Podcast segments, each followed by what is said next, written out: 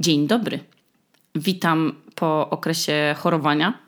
Słuchajcie, ja, ja naprawdę nie mam pojęcia, co jest z tym światem teraz, że, że non-stop wszyscy, kogo znam, wszyscy są przeziębieni. I odkąd nagrywam ostatni podcast, to Helena znowu była chora i znowu była w domu. I widzicie, że już mi tak ładnie szło systematyczne nagrywanie, jak chodziła sobie do żłobka, ale się znowu przytrafiło, no po prostu tadam, e, choróbsko. Najpierw Amadeusza, później Heleny. W międzyczasie od jakichś dwóch miesięcy zaczęła się na mnie znowu czaić, znowu depresja. I ja ją, ja ją widziałam, nie? I gdzieś tam ją wyczuwałam, że ona jest już coraz, że już coraz trudniej jest mi wstawać, że myśli mam jakby, wiecie, bardziej takie no czarne, no, ale no jednocześnie też kontynuowałam terapię, bez przerwy opowiadałam o tych swoich emocjach przyjaciołom i Amadeusz też mnie wysłuchiwał, wiecie, no ale nadal, no, mimo nawet udania się po sport na siłownię, nadal nie czułam, żeby to widmo depresji się oddalało. I jak już byłam tak, jak taka tykająca bomba, no bo w kółko byłam poirytowana, już mnie potrafiło wkurwić nawet szuranie krzesła u sąsiadów, to Niemira powiedziała, że dosyć tego Aśka, po prostu masz się dzisiaj umówić do psychiatry na rozmowę. Nie, niech on oceni, czy to jest po prostu, czy to są po prostu te trudności w tej, w tej Heleny adaptacji w przedszkolu, w tym żłobku, że cię tak to męczy, czy to po prostu ten duży stres, czy, czy to jest już coś większego. No i czekałam dwa tygodnie na ten termin, e, oczywiście prywatnie, a gdy on nadszedł, no to ten psychiatra już po kilku minutach już wiedział, co mi jest i mimo ponad godzinnej rozmowy wyłapał z tego, z tego mojego monologu kilka takich alarmujących rzeczy, które ja trochę starałam się może wypierać, a może trochę ignorować. Nie wiem. No i oto po już prawie trzech tygodniach brania leków, a po dwóch, w tym tygodniu tego, po dwóch brania takiego y, codziennie, teraz już biorę trzy, ale tak, tak zaczęłam brać te dwa i później tak wiecie, ten jest ten taki tydzień, co te leki zaczynają działać i mózg się tak dostosowuje nieprzyjemnie i te, te skutki uboczne są odczuwalne. Nie u wszystkich, nie? Ale akurat u mnie. No to można się nawet wtedy poczuć gorzej niż dotychczas. I ja też miałam ten czas, że się czułam gorzej niż dotychczas. E, I to wtedy pomogła mi wiara, że to przecież zaraz przejdzie. Że zaraz te leki zaczną działać, tak jak zawsze zaczynają w końcu działać. I wszystko się ułoży w głowie w swoich miejscach, i już nie będę miała tych dziwnych, niepokojących mnie myśli, że się powinnam spakować i po prostu uciec na Grenlandię i nikomu nie mówić, albo jeszcze w ogóle dalej pojechać i, i to wszystko, co się dzieje w moim życiu teraz przeczekać. I oto jestem, słuchajcie cierpliwie e, faktycznie, faktycznie ten jeszcze gorszy e, moment minął.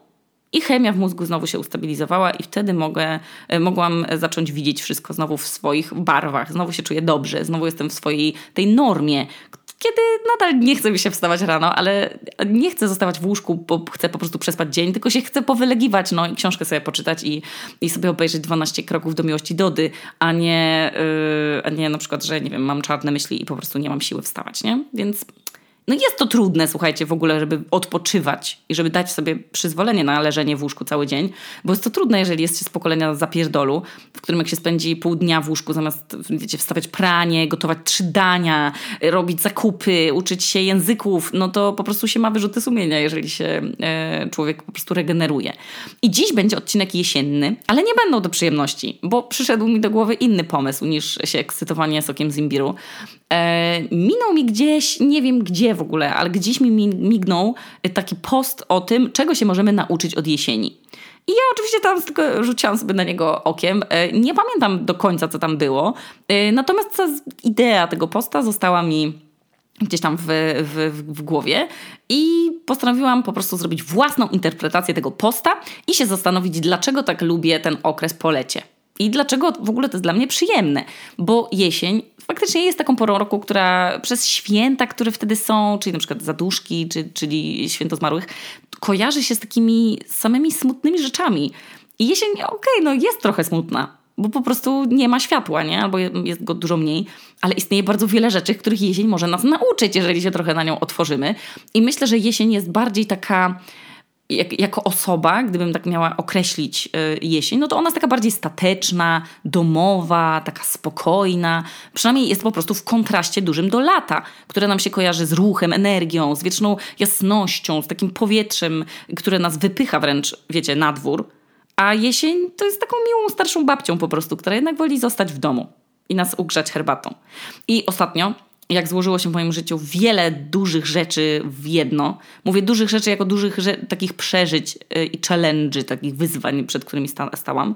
No bo niestety rolą rodzica jest trochę bycie takim kontenerkiem na trudne zachowania i jakieś tam różne emocje dziecka, no bo ono jest jeszcze za małe, żeby się za nie zabrać, no to jak wzięłam na siebie dużo trudnych emocji i przeżyć Heleny, swoje rodzicielskie jakieś kurwa ambicje i pracę nad kilkoma też projektami jednocześnie, plus przeziębienie, to po prostu się moje zwoje zagrzały i pierwsza rzecz, jaka łączy ten stan z jesienią, to jest fakt, że tak jak każdy absolutnie obrzydliwy dzień z obrzydliwą pogodą, on zawsze mija. I ja wiem, że to brzmi jak truizm, że tam wiecie, po każdym deszczu wychodzi słońce. No bo czasem wychodzi na przykład kurwa na trzy minuty tylko. A później jeszcze napierdala grad i jeszcze się okazuje, że nie zdążyliśmy sobie nawet skarpetek wysuszyć, a płaszczyk przeciwdeszczowy już nam zaczął przeciekać i to słońce nie wychodzi na wystarczająco długo, żeby nas osuszyć. Ale zmienność pół roku pół roku i, i ta zmienność pogody faktycznie może nam udowadniać, że wszystko mija. Wszystko, nawet to dramatyczne samopoczucie, albo czas oczekiwania na lekarza, albo trudne zerwanie, albo przyzwyczajenie się do działania leków, albo przeprowadzka ciężka, albo nawet polubienie nowej pracy. To wszystko naprawdę mija. Z rzeczy, które były dla mnie mega trudne, a minęły i już prawie o nich nie pamiętam, to na przykład matura. Potem na przykład każdy z moich rozstań poród, no bo bolał. Y, I każda z tych rzeczy daje mi takie poczucie, że poradziłam sobie z nimi przecież. Przeżyłam je, nie? Mimo, że czułam, że mi zaraz łeb się rozpadnie na kawałki i po prostu pęknie mi głowa ze stresu czy, czy emocji, to udawało mi się to przetrwać. I nie, nie, ja nie jestem jedną z osób, które by powiedziały, że Pan Bóg daje nam na barki no tylko tyle, ile jesteśmy w stanie unieść. No bo nie, ja nie wierzę w coś takiego. Mamy swoje limity i cierpienie ani nie uszlachetnia, ani nie sprawia, że żyjemy szczęśliwie, a, a tylko cierpienie, jeżeli my chcemy udowadniać komuś jeszcze, ile my jesteśmy w stanie sobie położyć na barkach, to jedyne co to sprawia, to to, że to, to, że nas bolą plecy. A nie, że tam ktoś w ogóle zauważa, albo wiecie, nas do pochwali, ktoś powie, o Jezu, ale ta to jest silna, jeszcze se tyle, po prostu jeszcze tego i te i to, jeszcze bierze na siebie i tobie. Nie, po prostu ludzie mają to w dupie. Umówmy się, musimy się martwić o swoje plecy i o to, ile jesteśmy w stanie udźwignąć, a nie o to, czy jesteśmy w stanie coś komuś udowodnić. Więc nie powiem, że jesień nas uczy, że po każdym deszczu przychodzi słońce i że to jest norma, więc mamy się nie smucić, tylko właśnie wtedy, kiedy jest trudno, proszę się smucić. I trzeba sobie pozwolić się smucić, a wtedy, kiedy jest słońce, to sobie mówić: O, patrz, jednak świeci to słońce, muszę się go trzymać teraz na maksa. Jak mi nie wyschnie skarpetka, to przecież rzęsy wyschną, no.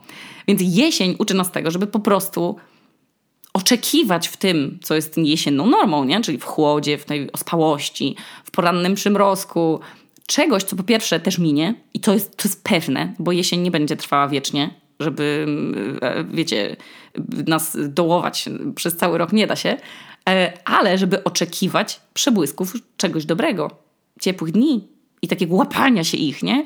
Że to pewne, że się w końcu pojawią. A jak się pojawią, to zostawią takie miłe uczucie w głowie i w sercu, że w końcu odrobina słońca na skórze. W końcu zapach ulubionej świeczki, nie wiem, zapach mandarynek w końcu, wiecie, już tak dawno w sumie nie lądował w, w tych naszych nozdrzach. I to patrzenie na przemijanie, ale też przeplatanie się tych ciepłych i zimnych dni, albo smutnych i weselszych, chyba nam daje, zwłaszcza jeżeli mamy w swoim życiorysie jakąś e, historię chorowania psychiatrycznego, daje nam to poczucie, że naprawdę wszystko jest okresem pewnym, który mija. I ta przemijalność rzeczy, nawet takich jak jesienne liście, to jest akurat coś, na czego przykładzie można sobie opowiadać i dzieciom też o zmienności i przemijalności pewnych rzeczy. Ale może też powinniśmy sobie potraktować siebie jak dzieci i sobie o tym opowiedzieć? Wiecie, że naprawdę wszystko mija i musimy się czasami po prostu trzymać tych mikroprzebłysków, że są mikroślady tego, że coś się w końcu skończy. I jesień też się w końcu skończy. Druga rzecz, która moim zdaniem mogłaby być nauką wynikającą z jesieni, to mi przyszła do głowy yy, kilka dni temu, bo pierwszy raz się pojawił śnieg na Esi czyli na tej górze, którą obserwujemy z Reykjaviku. I pierwszy raz Amadeusz skrobał rano szybę w aucie, więc pierwszy raz też słyszałam ten dźwięk tego skrobania szyby. I pierwszy raz rozgniotłam butem lód w kałuży. I to jest mega przyjemne.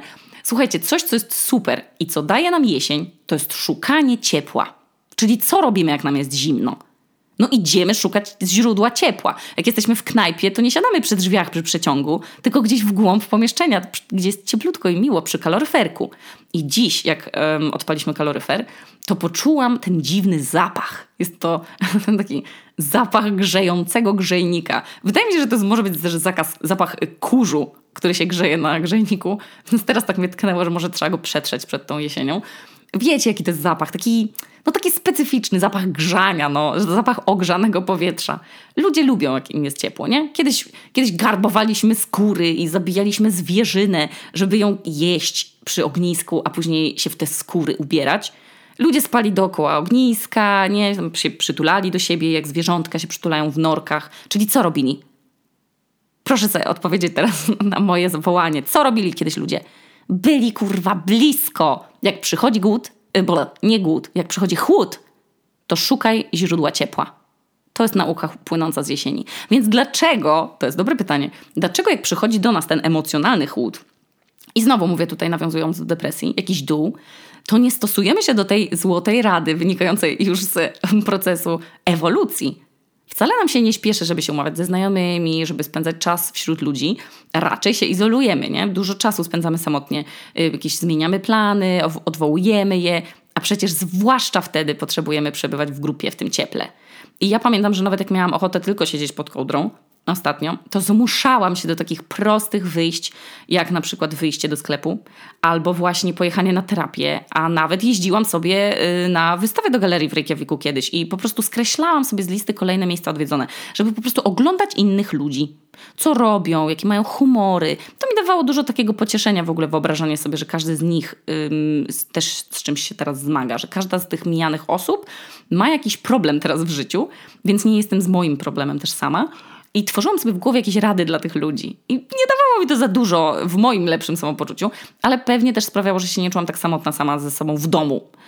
Y, co ludzie, jakby ci, ci ludzie byli tymi samymi ludźmi dookoła ogniska dla mnie, nie? Że teraz, na przykład w tej depresji, nawet jak miałam myśli, żeby odwołać swój, swoje lekcje angielskiego, które sobie ustaliłam i mam dwa razy w tygodniu online, to robiłam je. Choćbym miała je robić z łóżka i pod kołdrą, to je robiłam właśnie po to, żeby mieć kontakt z ludźmi, żeby trochę tym ciepłem innych ludzi się grzać. I myślę, że to bardzo dużo mi teraz dało. I teraz nauczona tym doświadczeniem, jak czułam pierwsze symptomy zbliżającej się depresji, to tym bardziej chciałam właśnie się spotykać z Anetą. Umawiałam się z koleżanką na poranną kawę w kawiarni.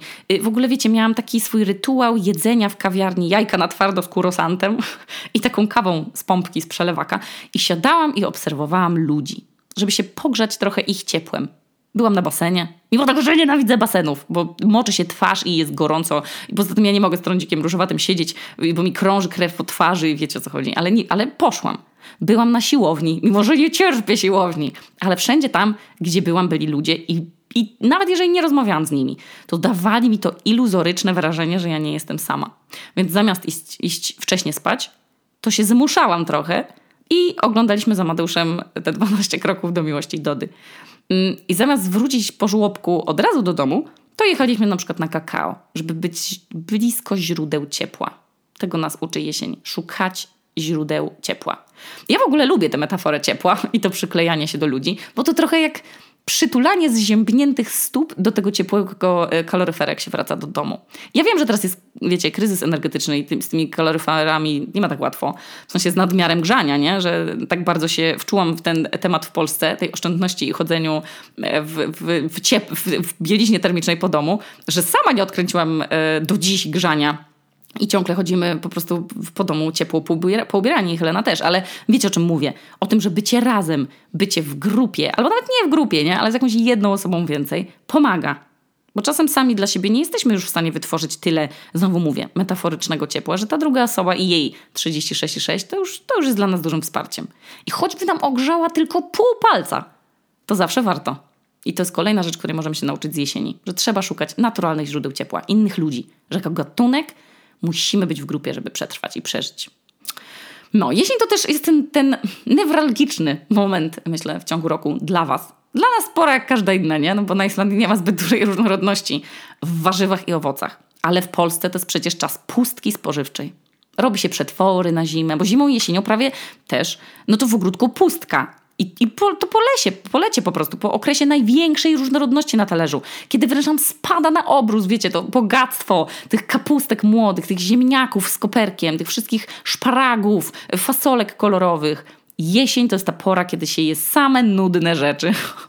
jabłka i gruszki i się ziemniaki wsadza do piwnicy i się robi te słoiki i się te jabłka we wszystkich formach je. Jezu, ja pamiętam jak byłam dzieckiem i dziadek nam dawał z, dzia z działki jabłka. To trzeba było je jeść bez końca. W szarlotce, w owsiance, pieczone, w formie soku, z wątróbką, tam z ryżem, z cynamonem pieczone, w racuchach i wiecie, dzięki swojej ograniczonej tej różnorodności plonów jesień nas uczy kreatywności co zrobić z grzybów, żeby nie jeść codziennie ich w formie sosu grzybowego? A co zrobić z tych ziemniaków, żeby doczekać do czasów, kiedy będą znowu młode kartofelki? Nie? Jak, jak się nie zanudzić jedzeniem bananów, dopóki nie wrócą truskawki i czereśnie? I ponownie, to jest kolejna nauka płynąca z jesieni. Jesień to jest oczekiwanie, ale też jednocześnie zmuszenie nas do myślenia, jak sobie poradzić. Z jakiegoś powodu ludzie w ogóle się nie zainteresowali jedzeniem grzybów, nie? W sensie potencjalnie one wszystkie kiedyś były trujące z jakiegoś powodu pomyśleli, hmm, musimy, żeby przeżyć, zjeść choćby grzyba. Ale ewolucyjnie musieliśmy to zrobić.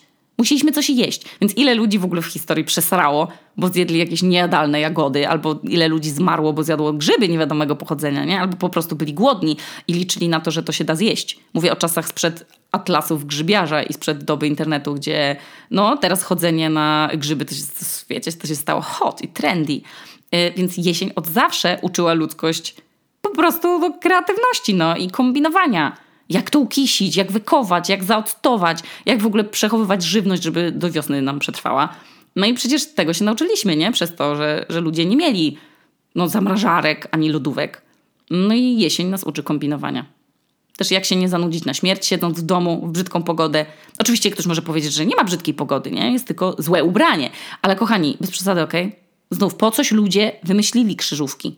I po coś ludzie wymyślili gry planszowe i puzzle i seriale i jestem pewna, że te że wszystkie rzeczy powstały jesienią. Bo jesień nas uczy wymyślania i to jest bardzo trudne po tym lesie. Boże, jakim lesie? Po lecie. Ja ciągle o tych grzybach teraz w głowie. Po tym lecie, kiedy to no po prostu nas, lato nas rozbestwia swoimi prostymi rozwiązaniami. No bo jak jest ładnie, to po prostu wiemy, co robić. A jak jest brzydko, no to trzeba pomyśleć. Bardzo trudne, ale jest to bardzo stymulujące dla naszych mózgów. No. Patrzcie w ogóle, że ludzie byli tak jesienią kreatywni, że wymyślili, żeby robić knedle ze śliwkami. Weźcie sobie, wyobraźcie w ogóle, że jesteście pierwszymi ludźmi, na, nie wiem, w tym, w tym, w tym bloku wschodnim w Europie, którzy słyszą pomysł zrobienia knedli ze śliwkami. W ogóle totalnie pierwszy raz w historii świata.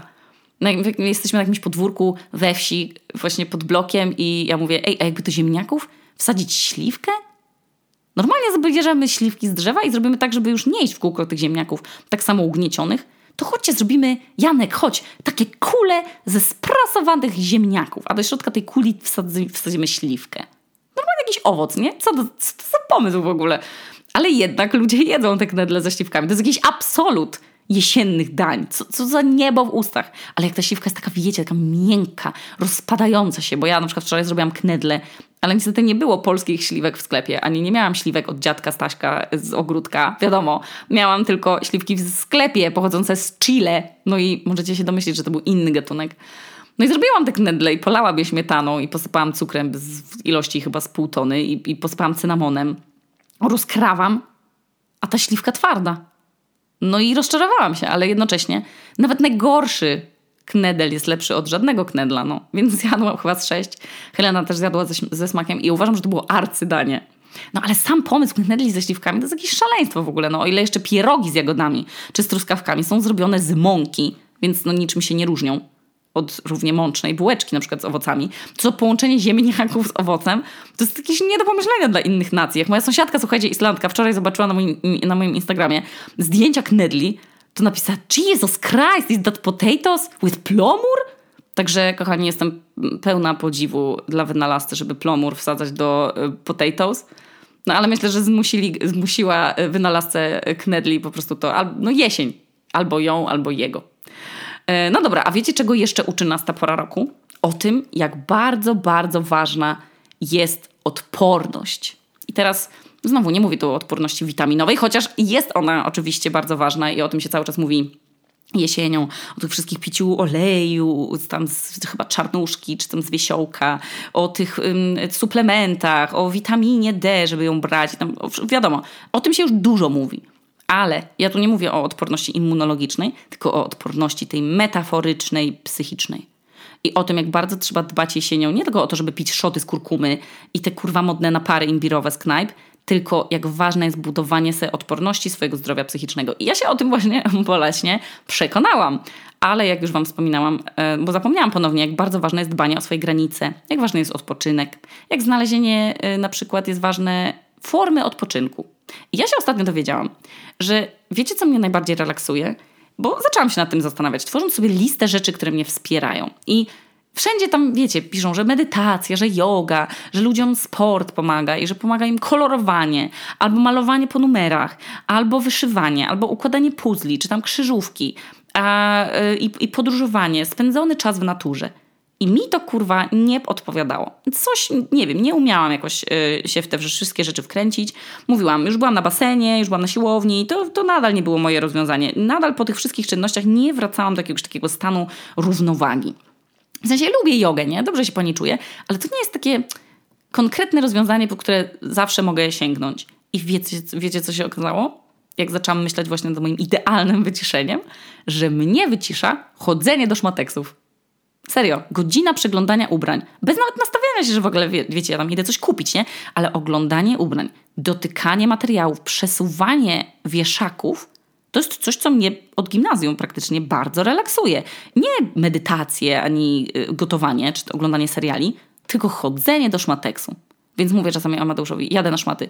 I on wie, że ja tam jadę i wrócę wypoczęta i zrelaksowana. A jak jestem zrelaksowana, no to jestem w stanie więcej udźwignąć, w tym także humorów Heleny i swoich. Więc to jest mój top dbania o swoją odporność psychiczną. Relaksowanie się i wyciszanie w formie chodzenia po prostu na szmateksy. I ja byłam, yy, nawet przecież pamiętacie, wzięłam sobie kiedyś auto i już byłam takiej, po prostu w takim kryzysie. To były dopiero początki mojego yy, powolnego upadku, ale pojechałam sobie na tą taką samotną yy, wycieczkę pod Reykjavik i ona nie dała mi tyle wyciszenia, mimo czterech czy tam pięciu godzin spędzonych w naturze, w ciszy, niż spędzenie jednej godziny w głupim szmanteksie ze słuchawkami w uszach, czy tam słuchając muzyki. To jest bardzo ciekawe, więc zachęcam do eksplorowania tych e, obszarów też w waszym życiu, bo się może okazać, że rozwiązanie jest mało relaksujące dla innych, ale jest dobre dla nas. I to właśnie spędzanie czasu w szmateksach to jest jeden poziom worków, jak w tym serialu o powodzi yy, z Netflixa teraz, ten Wielka Woda. To jest dla mnie pierwsza warstwa mojego wału odpornościowego na depresję. Druga warstwa, znaczy może nie na depresję, ale po prostu na yy, załamanie nerwowe, nie? Druga warstwa to są spotkania z przyjaciółmi i z bliskimi. To może być nawet 15 minut kawy, to może być nawet rozmowa na Messengerze z Nimirą. To nie musi być serio długo, ale musi być regularnie. Trzecia warstwa mojego wału odporności psychicznej to jest regularna terapia i od kiedy odkryłam, że mam tendencję do dysocjacji, czyli do w ogóle wyrzucania emocji i nie odczuwania ich tylko wy, wy, nie wiem, robieniu sobie tak, że spływa wszystko po mnie jak po kaczce i nie umiem tak mocno wejść w swoje e, odczucia, tak się skupiam na tym, żeby jednak nie dysocjować, to mi też to bardzo dużo m, zaczęło dawać, bo, bo zaczęłam po prostu ćwiczyć to, żeby emocje odczuwać tu i teraz, a nie sobie je zamykać w jakichś miejscach w ciele i w głowie, żeby się nimi zająć później. To to mi dużo też dało. Także to już jest trzecia warstwa moich wałów zdrowia psychicznego.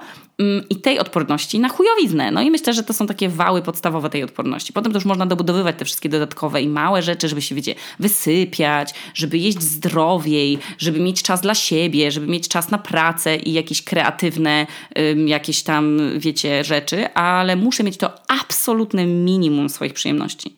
I o tym często zapominam. A przypomina mi się, że już jak mi się ta woda zaczyna przelewać przez ten pierwszy wał, to ja wtedy tak wiecie, tk, tk, tk, szybko próbuję, ale kurwa, jak już pierwszy jest namoczony, to już bardzo trudno, żeby on wytrzymał.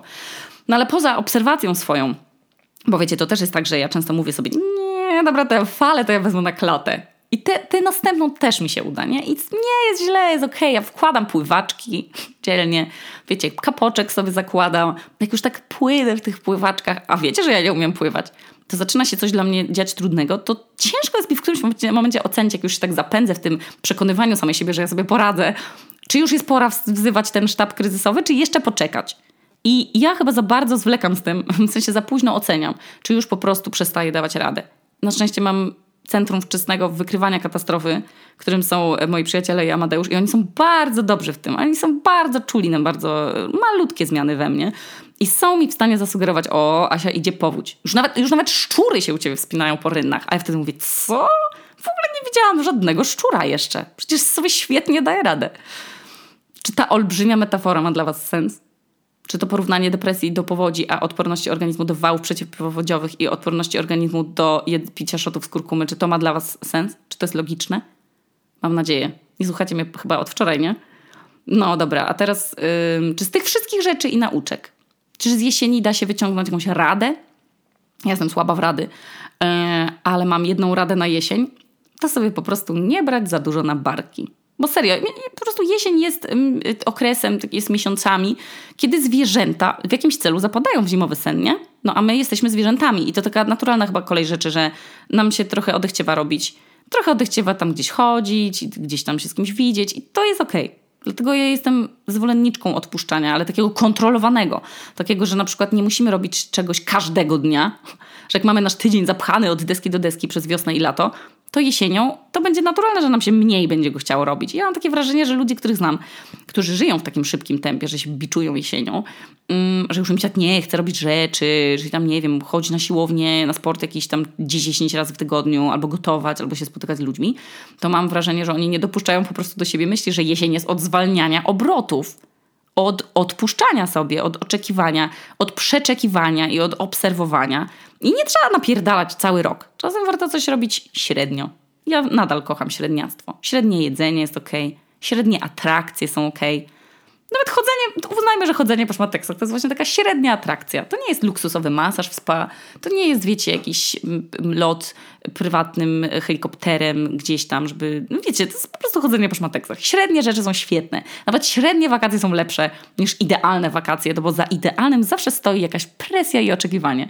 A więc niech jesień będzie okazją do spuszczenia sobie mm, powietrza ze swojego materaca i po prostu bycie takim trochę miększym nic się wtedy złego nie stanie. Świat się nie zawali, jak nie posprzątamy w łazience w sobotę albo jak prania nie złożymy i tydzień przeleży w worku, albo nawet dwa tygodnie. Słuchajcie, nikt nie umrze od zjedzenia kromki z chleba, chleba z roztopionym serem i keczupem na obiad. Też ciepłe. Też białko z tłuszczem i z węglowodanami. Nic się złego nie stanie. I mam wrażenie, że ludzie się rozczarowują jesienią, bo nie mogą sobie kurwa odpuścić. Muszą ciągle mieć mózg na wysokich obrotach. Mm, a jak się jakaś wolna przestrzeń pojawi, to zaczynają do nas docierać różne rzeczy, od których czasami chcemy uciekać i o nich nie myśleć. Ja tak mam czasem, że wolę kogoś, wiecie, zagadać na śmierć niż dopuścić do ciszy, ale to ja. Wy możecie mieć inaczej. Ale czy są jakieś rzeczy, które tej jesieni mi ratują humor? Słuchajcie, mm, nie wiesz, że to mówię, ale odkąd były u mnie Ania i Paula z Clean Influencerek, możecie sobie je obczaić na Instagramie, i odkąd zrobiły razem ze mną organizację moich szafek, odkąd przejrzałyśmy ich zawartość i odkąd wywaliłam przeterminowane rzeczy, jakieś rzeczy w ogóle, których nie używam, które są za małe, za duże, czy tam niewygodne, ale co najważniejsze, one znalazły nowe, sensowne miejsce, to, to, to po tej, wiecie, wielkiej akcji wyjebać ci, to życie w moim domu jest bardzo dużą przyjemnością i sprzątanie jest dla mnie przyjemnością. Nie wiem, co mam wam powiedzieć, no. Może to, jeszcze się nie zmieniam w bris gotowych na wszystko, bez przesady, ale przysięgam, Helena do spania, my włączamy sobie coś na rzutniku, a ja biorę suche pranie z pralni i składam skarpetki w kwadraty. Serio. Ja nawet jak odkopałam się z tego nadmiaru ubrań i bardzo dużo e, ubrań oddałam koleżankom, e, niektóre oddałam do szmateksu, a niektóre na, wiecie, do, do recyklingu, to zaczęłam lubić pranie, bo jak ja robię je systematycznie, jak tego jest mało do składania i chowania w szafkach, to serio to zajmuje 5 minut, a nie tak jak dotychczas godzinę. Przysięgam, Niemira mówi, że, że to nie jestem ja, ale naprawdę odkąd wszystko wiem, gdzie co jest, gdzie ma co swoje miejsce, wiem, gdzie rzeczy odkładać, to ich nie kładę w przypadkowe miejsca, tylko na ich miejsce. No. Ja przysięgam. Nie wiem, ter teraz ja już nawet wiem, gdzie mam wkładać zużyte bak- te, nie bakterie, tylko baterie.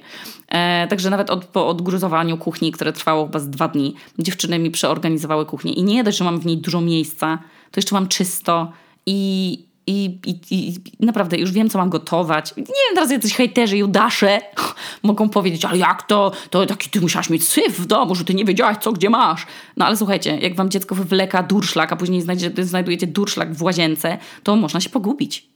Poza tym ja znam chyba tylko dwie osoby, które mają posprzątane w domu zawsze. No, także pracowałam nad tym odcinkiem kilka dni. Było mi bardzo trudno się do niego zmobilizować. jednocześnie miałam sobie, wiecie, dwa wilki. Wilk, że nie dam rady, mi mówił, że nie dam rady, a wilk, że chce już mi się nagrywać, mi kazał nie jojczyć, tylko siadać na dupie i nagrywać. I wiecie co? Yy, oba te wilki współistnieją i oba z nich codziennie karmię i po prostu muszę się nauczyć z nimi żyć. No i z tym, że depresja lubi do mnie wracać też. A teraz żegnam się z wami i idę pakować walizkę. Jadę odpocząć. Co prawda tylko na jakieś trzy dni, ale te trzy dni to będzie chyba jak wymiana baterii, mimo że pogoda ma być gorsza niż w Reykjaviku. I jeśli gdzieś mnie spotkacie i miniecie na ulicy, to się uśmiechnijcie i będziecie, możecie powiedzieć hej, ja wam powiem hej i nam się poprawi humor. Także do usłyszenia. Tu Okuniewska z nadpiwniczki w Reykjaviku. A to był odcinek o mądrościach, które możemy czerpać z jesieni.